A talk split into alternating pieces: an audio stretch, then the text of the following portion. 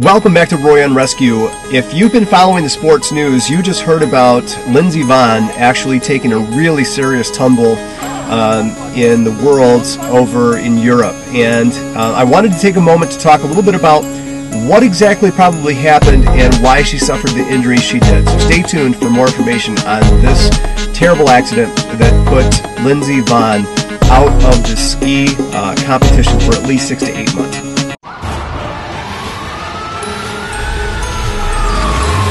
So she's going downhill at a rapid rate of speed. She comes over a mound, takes air, comes down into what appears to be fairly soft snow, and then wipes out. As you can see in the video, it looks as though her knee buckles under the, the soft snow, or what they call sugar snow, um, or crystallized snow.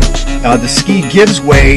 She buckles her knee. I think that's probably where the tears began with the ligaments. You, we have this fantastic range of motion when it comes to bending a knee correctly, um, extending it and bringing it back, contracting it. Where we don't have a lot of flexibility in knees is when we go from side to side um, laterally. And that's one of the biggest problems with skiing is that we have a lot of motion where we're going back and forth, back and forth, but it's when we have the top, um, the femur, and then the tib fib underneath it, and we get this lateral movement back and forth that we run into some serious problems. So it sounds like she received a fracture um, of the lower leg as well as two major torn ligaments uh, in the knee. Now, the fact that she was traveling at such a high rate of speed and then going to be suffering from at least a minor concussion, if not a serious concussion. Um, and as she's in surgery or as she's recuperating, you never know she might they might actually discover more injuries.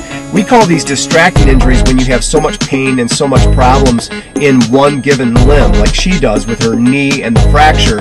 Um, it can distract the person from other potentially serious injuries, internal uh, neck injuries. She's going to be really sore for a long time, and they may even find more injuries.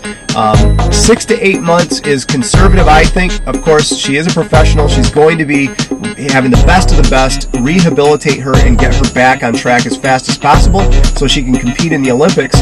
However, this is a really debilitating injury. Um, the ligaments and tendons, as you, you and I both know, they are not real vascular as parts of the body. They're not like muscles. They don't regenerate well. These are going to be surgical repairs um, and a lot of rehabilitation, a lot of muscle strengthening, and a lot of pressure on those other ligaments and tendons that are not torn to be able to compensate for those that were.